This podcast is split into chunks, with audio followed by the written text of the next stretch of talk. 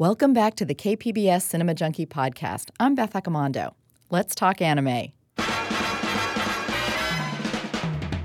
Cowboy Bebop is my all time favorite anime, and this weekend the Ken Cinema is showing the movie as its midnight film. If you've never seen an anime before, then make this the one to pop your cherry.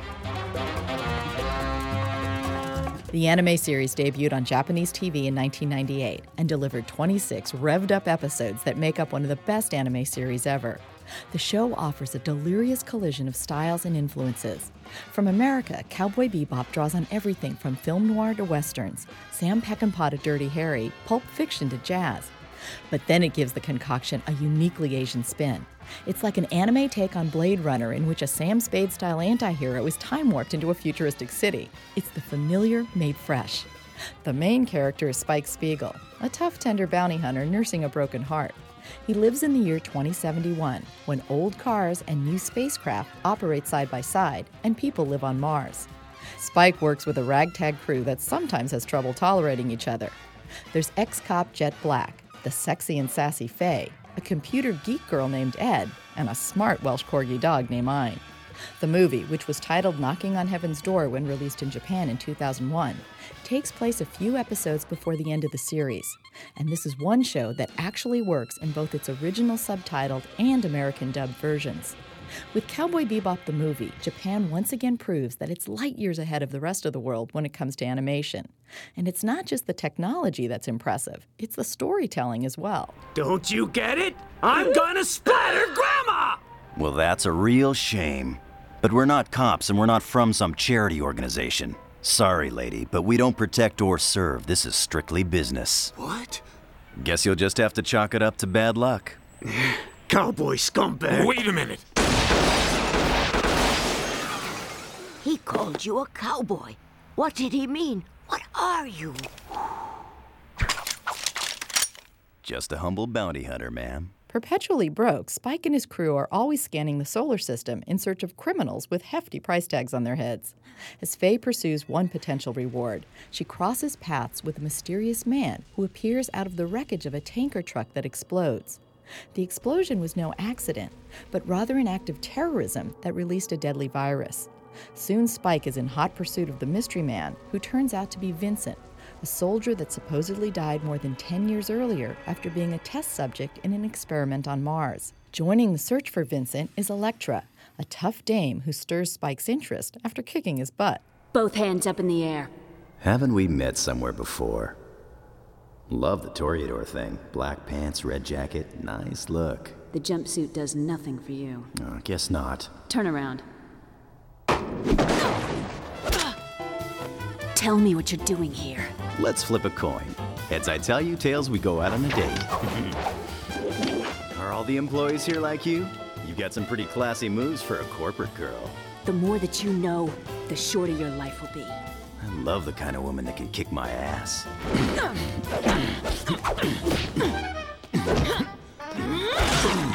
Like the series, the movie's a blast. Although a DVD of the film has been available for quite some time, fans should thrill at the opportunity to see their favorite characters engage in wild action on the big screen. The movie's definitely aimed at adults, but older kids, with liberal minded parents, will love it as well.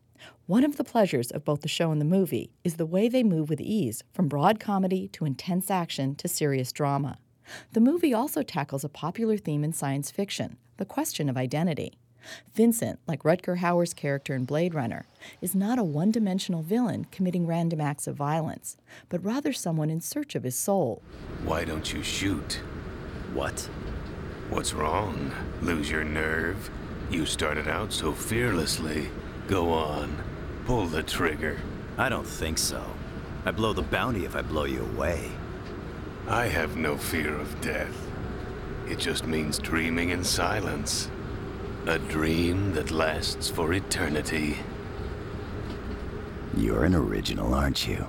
Vincent's angry because he's been used and cheated out of his own identity.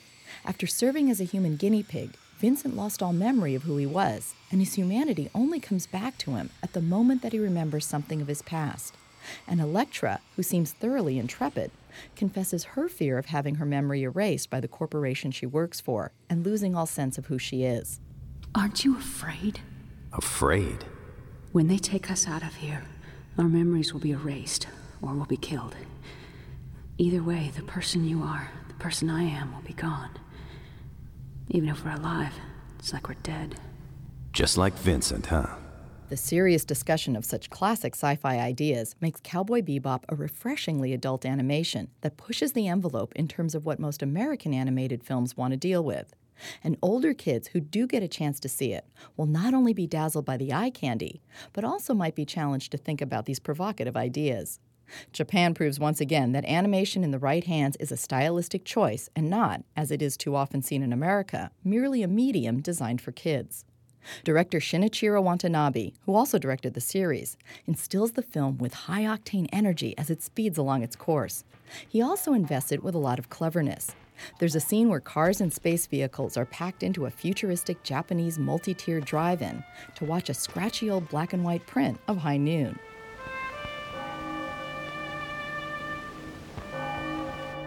If you're going to be the sheriff, that's the way to do it. You could actually face your enemy in those days. It's a nice homage to the Western traditions that the film plays off of so slyly. And when Spike has his final showdown with Vincent, the rain that falls gives their encounter a kind of scratchy film grain look that refers back to the movie clip of High Noon that we just saw. You came here thinking you would save the world. But it's too late. Sorry, but I'm just a bounty hunter. I don't really give a damn what happens to the world. It's all the same to me. I just came here to pay back the favor I owe you. You think it's just a threat, don't you? But I will do it. Watanabe also invests the film with a savvy, retro sensibility and snappy dialogue that harkens back to 40s film noir. Watanabe also makes the film a rollicking roller coaster ride of action, borrowing equally from martial arts, The Matrix, and Star Wars.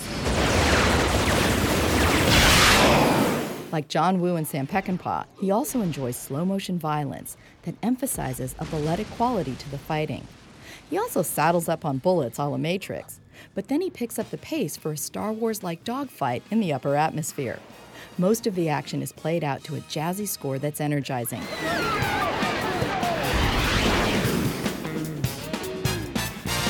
In fact, the film's jazz tracks are a great addition and a nice change of pace from the more contemporary rock and roll that's often used in anime. And like directors of live action, Watanabe makes cinematic choices in shooting his movie. He employs a fisheye camera lens, rack focus, diffusion, and slow motion, all the tools a director would call upon to film live action, and here are used to great effect. The Ken is showing Cowboy Bebop the movie this Saturday at midnight. They're showing the subtitled version, which normally I'd say is the right way to show an anime. But in the case of Cowboy Bebop, I'll actually miss the English voice cast. Plus, the English dubbed script is a better translation than what's used for the subtitles. Seeing it on the big screen is a welcome thrill for fans, and hopefully, it will also make some new converts. It also arrives just before a live action version of the popular anime Attack on Titan will open. There had been plans to turn Cowboy Bebop into a live action film, with Keanu Reeves rumored to take on the role of Spike. Thank God those plans never materialized. Cowboy Bebop is sheer perfection as it is, and I don't want to see that tampered with. Many Attack on Titan fans are feeling the same way about their beloved series arriving as a live action film. I'll see the film next week and report back. I also want to highlight a few film screenings here in San Diego. Cinema Under the Stars is screening The Blues Brothers this weekend in their lovely outdoor cinema with zero gravity lounge chairs. The Lafayette Hotel is screening Roman Holiday on Friday. And the Film Geeks at the Digital Gym Cinema, of which I'm a founding member, will be hosting a Universal Suspects trilogy of terror featuring Abbott and Costello Meet Frankenstein, The Invisible Man's Revenge, and a special treat, The Case of Evil by local filmmaker Neil Halford, and done in the style of an old Universal horror film. And for Universal horror fans, there's an exciting opportunity to see Edgar G. Ulmer's The Black Cat, starring Boris Karloff and Bela Lugosi, as the Digital Gym Cinema kicks off a month of Throwback Thursday horror beginning on October 1st. Also screening in the series, which Facebook fans got to vote on and choose, will be Beetlejuice on October 8th, Duel on October 22nd, and An American Werewolf in London on October 29th. And starting October 6th, Stone Farms in Escondido is kicking off movie Fright Nights with Night of the Living Dead. So, till our next film fix, I'm Beth Accomando, your resident cinema junkie. Check back each Thursday for film reviews and each Friday for interviews. Tomorrow, I'll have my podcast wrap up of Son of Monster Palooza, the movie monster convention that was held last weekend in Burbank. I spoke with the show organizer, Elliot Brodsky, amazing artist Mike Hill, and Fright Night director Tom Holland, so I hope you'll join me.